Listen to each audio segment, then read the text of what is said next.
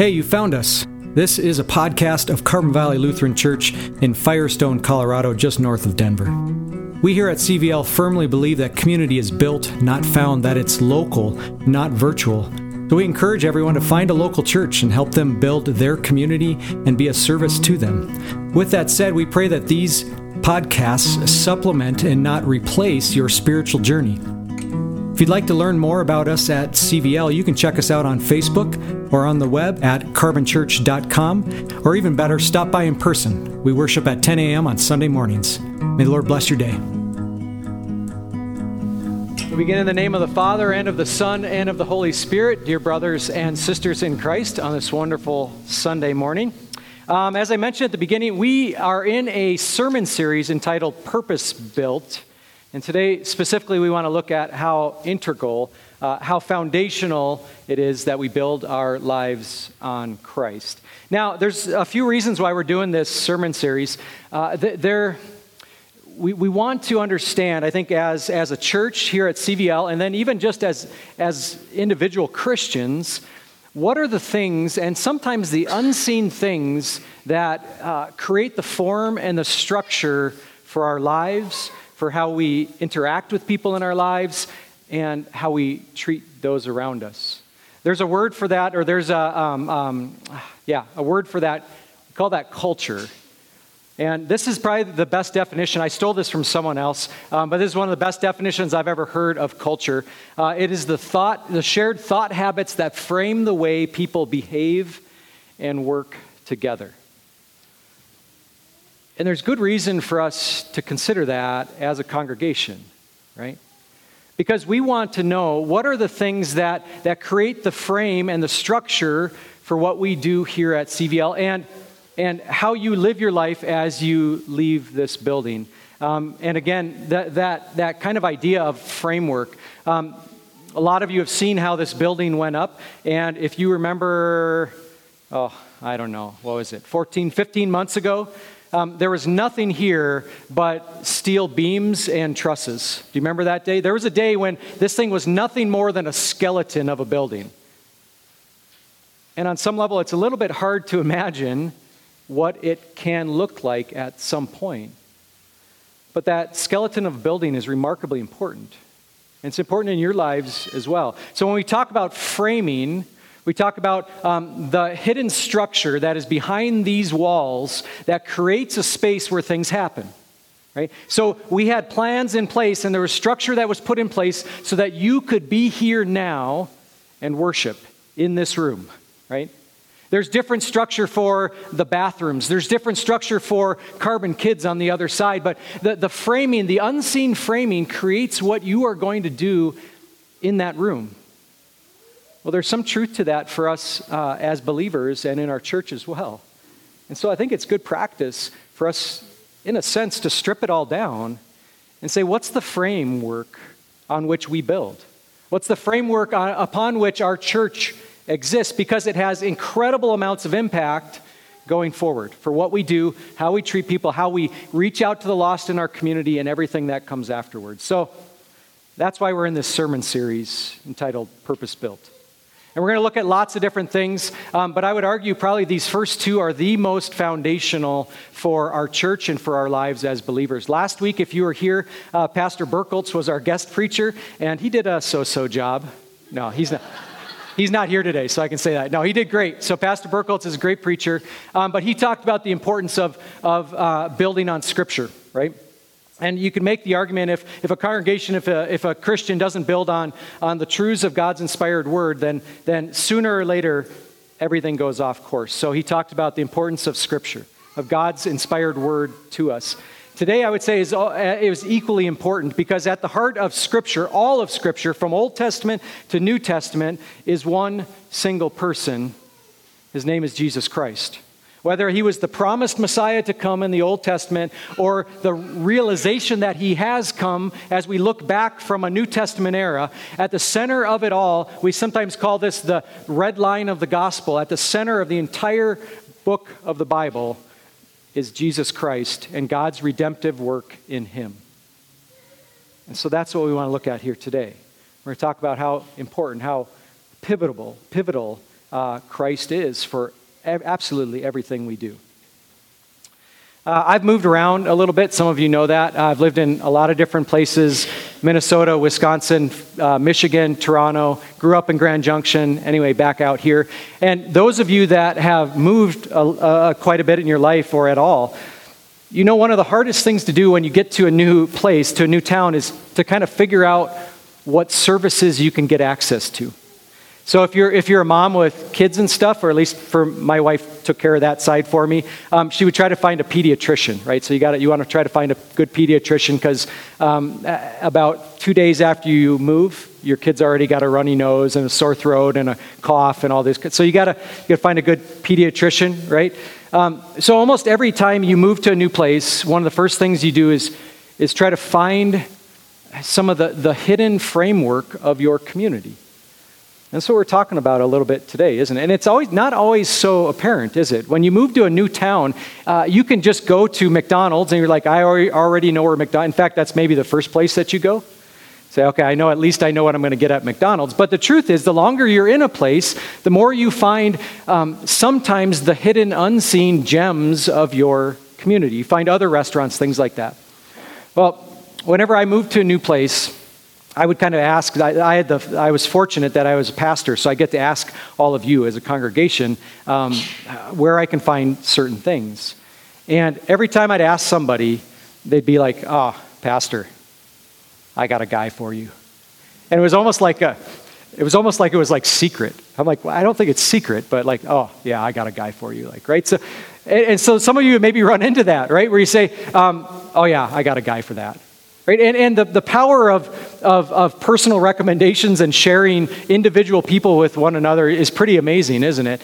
Um, and so you, you move to a place and you're probably already thinking of someone in your head. Yeah, you guys have guys too, don't you? You have like go to people, right? Okay, so I got a few. Uh, um, until he moved to Nebraska recently, I had a guy. His name was Sean, and he was a handyman.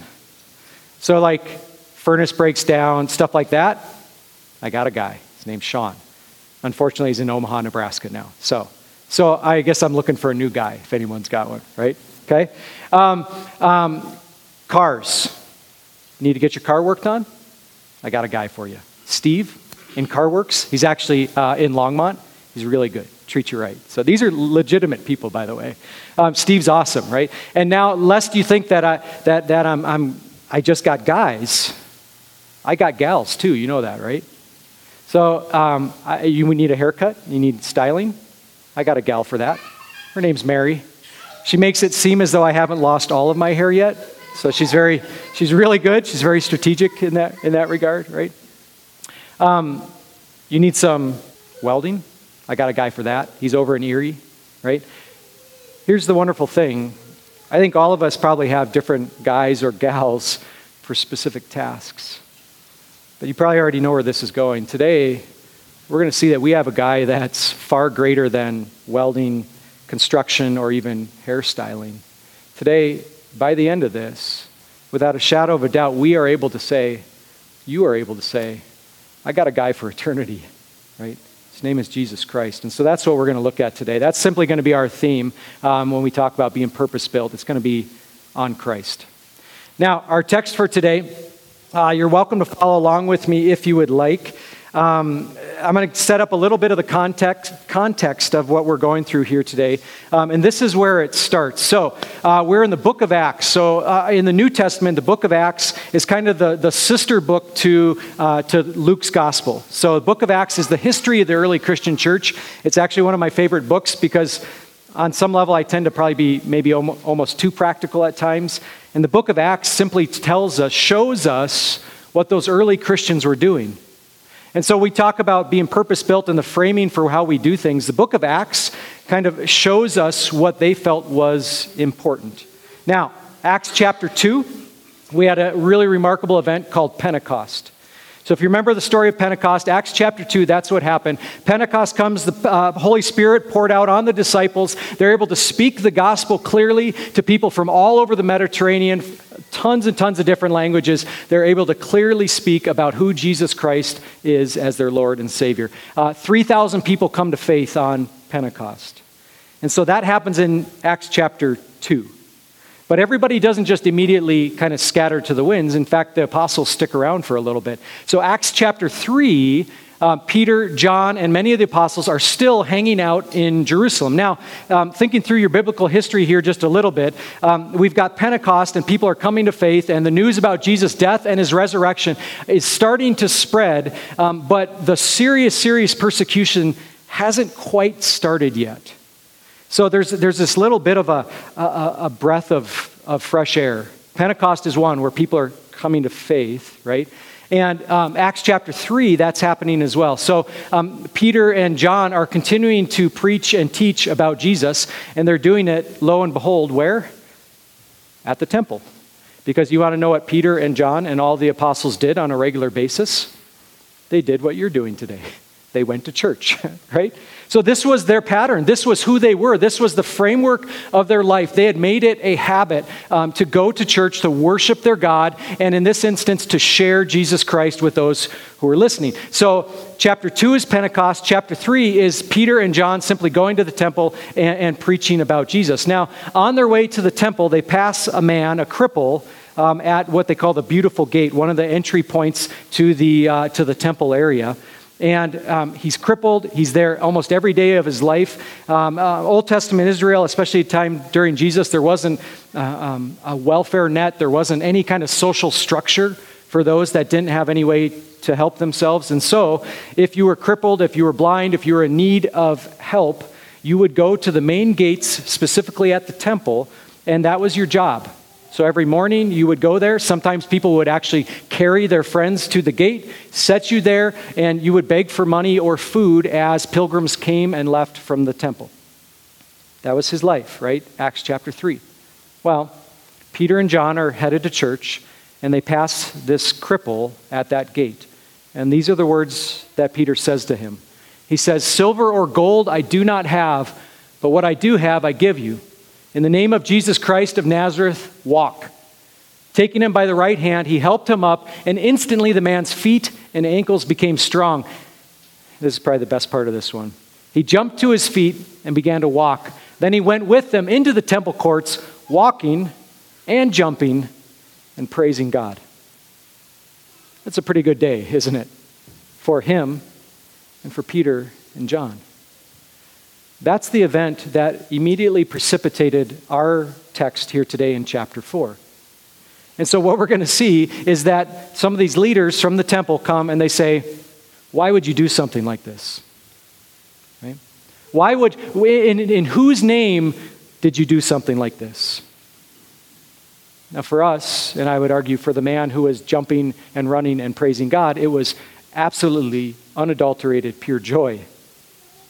But for many, in our text today, it was the opposite of that. It was a reason to try to dig deeper. It was a reason to try to put Peter, John, and any followers of Christ on trial. Okay? So that's where we're going to begin uh, in our text here today. Um, th- this is actually the takes place just after they had done that. So they seized Peter and John, and because it was evening, they put them in jail until the next day. But many who heard the message believed. So the number of men who believed grew to about 5,000. A couple things right off the bat that's happening here in our text. There are ripples of effect of Jesus' death and his resurrection. You can see in the picture here that there are ripples. You don't exactly see the event that caused them, but what's a pretty good assumption? Something went in the water right? Is that a safe assumption? You see ripples on the water, you say, okay, something went in the water, or even maybe it was wind blowing it, but you can see ripples of effect from something that happened. Real early in this text, that's what, kind of what we're looking at. And we're looking at ripples that are, are in a couple different ways, okay? And they, they spread out in different ways. The first is, is that there are enemies of this message of Jesus Christ.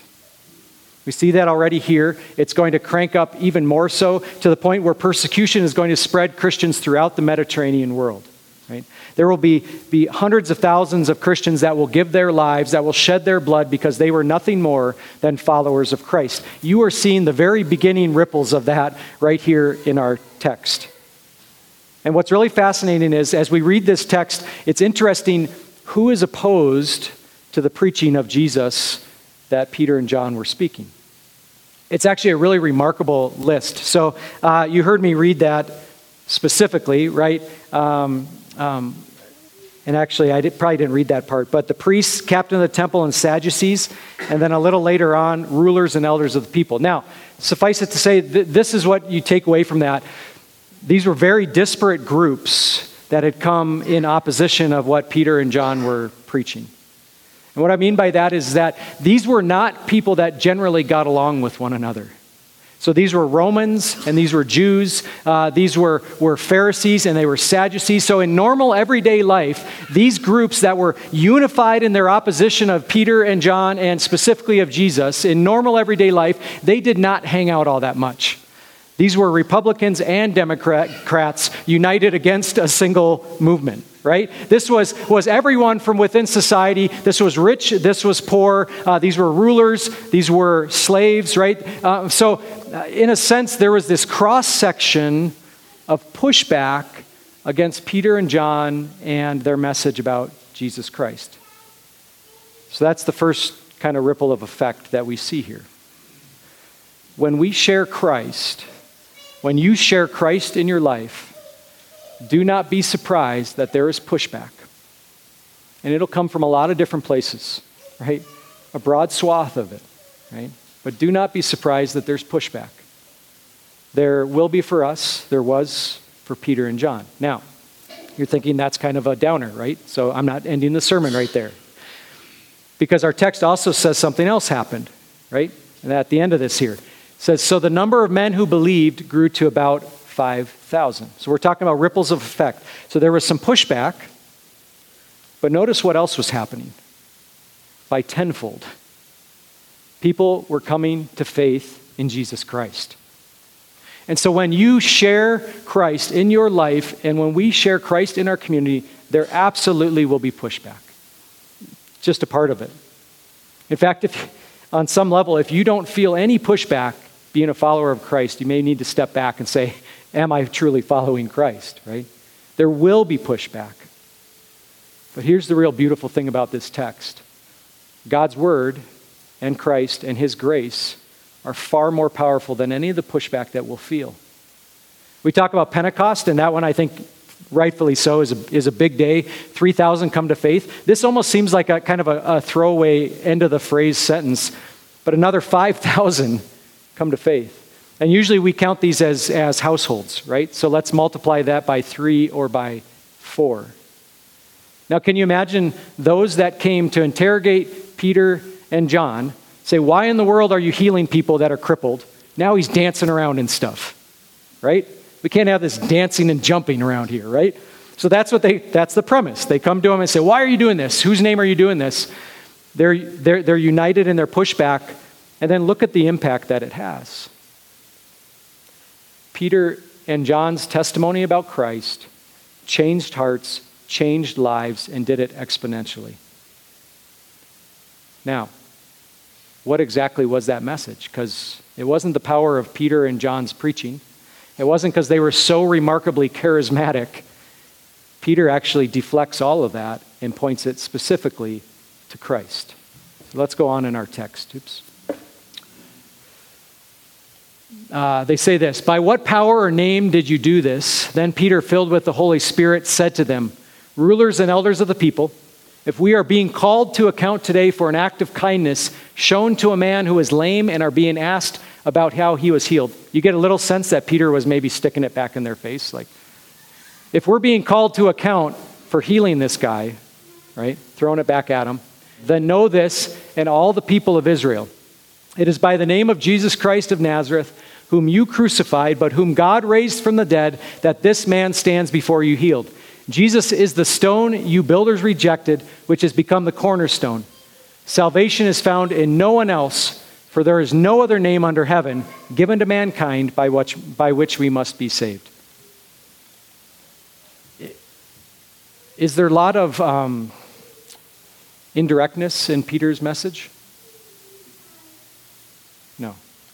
Does he, does, he, does he kind of nibble around at the edges before he ends up getting to Christ? No. Peter points exactly to the, the purpose and to our salvation and to Christ. Right? Salvation is found in no other name other than Jesus Christ. Will that message receive some pushback? Yeah. But that's the most powerful message that our world has ever seen. You wouldn't be here this morning if that wasn't true. Right? Billions of believers whose lives have been changed wouldn't be there unless this was true. Now, here's kind of a fascinating thing. I read an article this last week. Uh, they did a poll of believers, those who, so us, right, that would call ourselves believers and followers of Christ. So they did a poll recently um, about Christ and the necessity of Jesus as our path to eternity. And 70% of those respondents, these are confessing Christians, said that Jesus was just one way to heaven and not the only way. Okay? So 70% of confessing Christians said Jesus was just one path to heaven, but not the only way. Right? So if you were earnest enough as a Muslim, as a Hindu, uh, even as a secular humanist or an atheist, that there is a possibility that you're going to be able to make your way to eternity. Okay? Now, I throw that stat out there, and it's probably landing on each of you a little bit differently, right?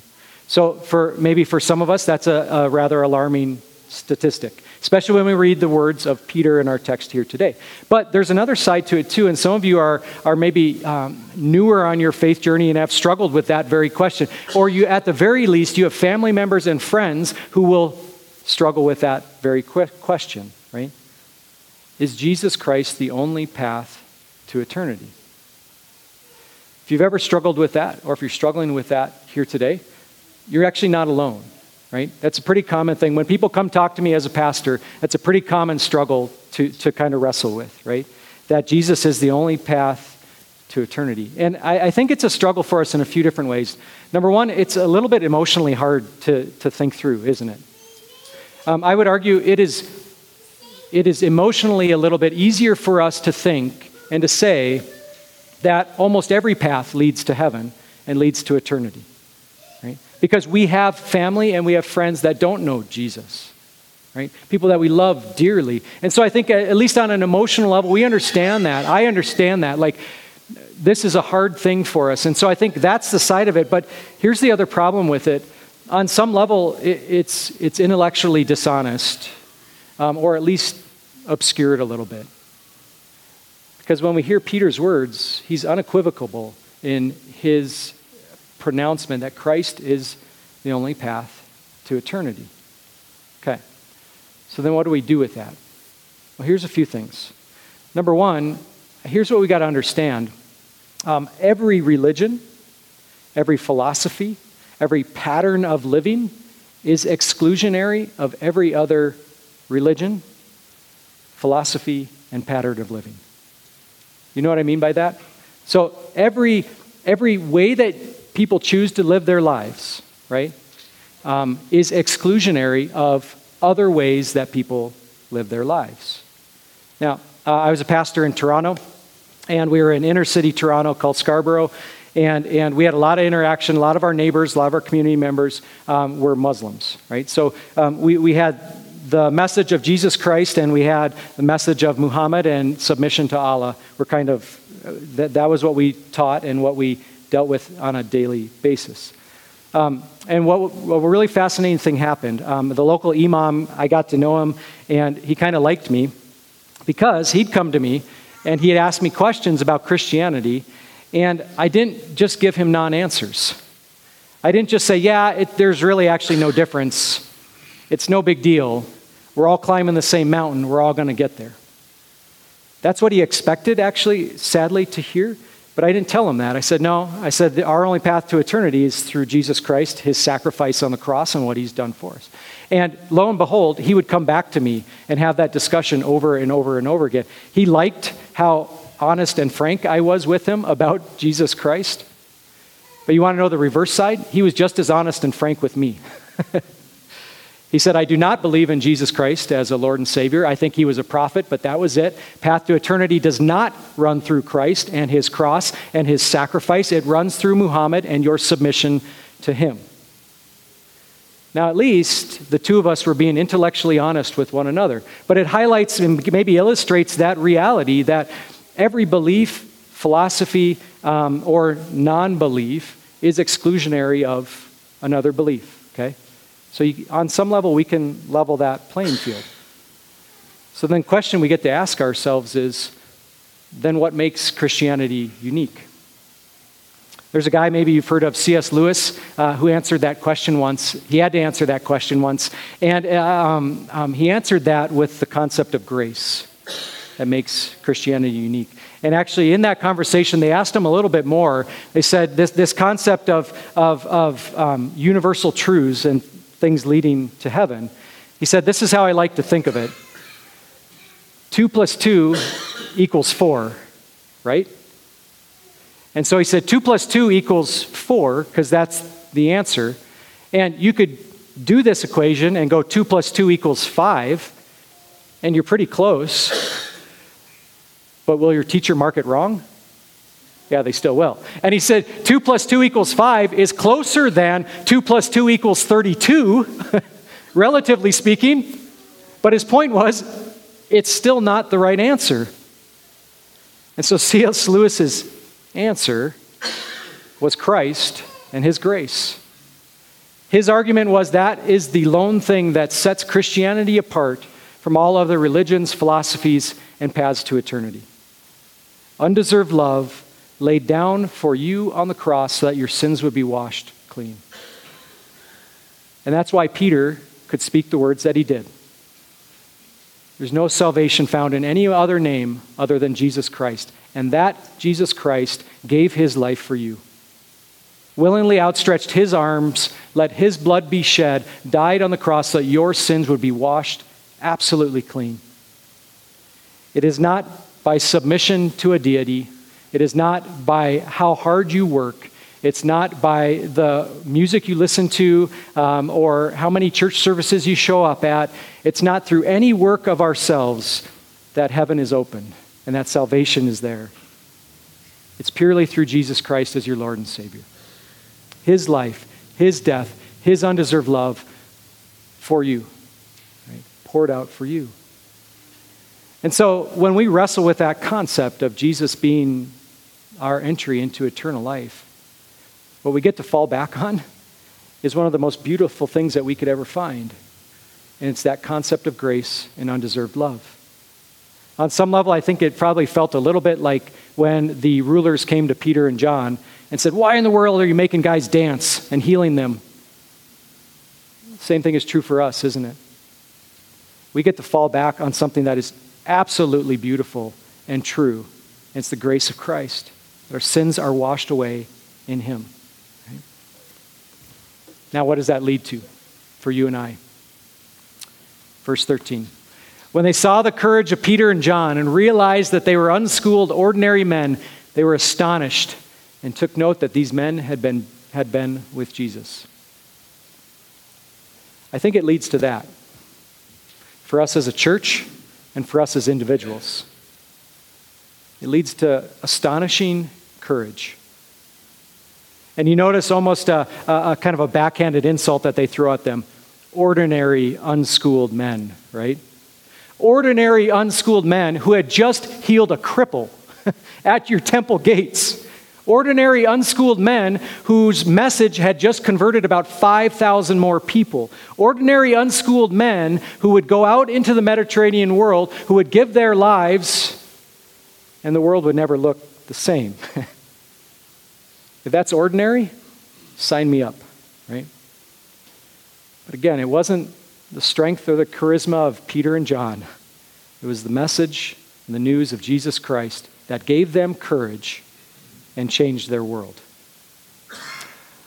This is uh, another quote from C.S. Lewis. It says, Courage is not simply one of the virtues, but the form of every virtue at the testing point. He goes on in that quote to talk a little bit. He actually connects it to Pontius Pilate. So sometimes we read Jesus' death and resurrection and Pontius Pilate, we almost want to feel sorry for him a little bit. We're like, boy, he just was kind of stuck. Like he had to sentence Jesus to death, like that poor guy, right? Um, we almost want to feel a little bit sorry for Pontius Pilate, but what C.S. Lewis says was Pilate was happy to be merciful to Jesus in the trial until it was really going to cost him something. And then you notice what he does he washes his hands of him. I think there's some truth in that for us, right? Courage for us as believers is not necessarily being the loudest in the room, uh, not even necessarily having all the right words, because the Holy Spirit will give us the words to speak. But I think it is, in moments of testing, our opportunity to simply clearly point people to Jesus and to His grace. You can be ordinary and unschooled, and you can change the lives of the people in your, in your world. We can be ordinary and unschooled as a church, and we can change a community and share grace with them. That's the joy in our text here today. That's what Peter and John had the ability to do. It's what we get to leave with as well. There's no salvation under heaven other than Jesus Christ as our Lord and Savior. Now be courageous. Share that good news in your lives, and let's do that in our community. Amen.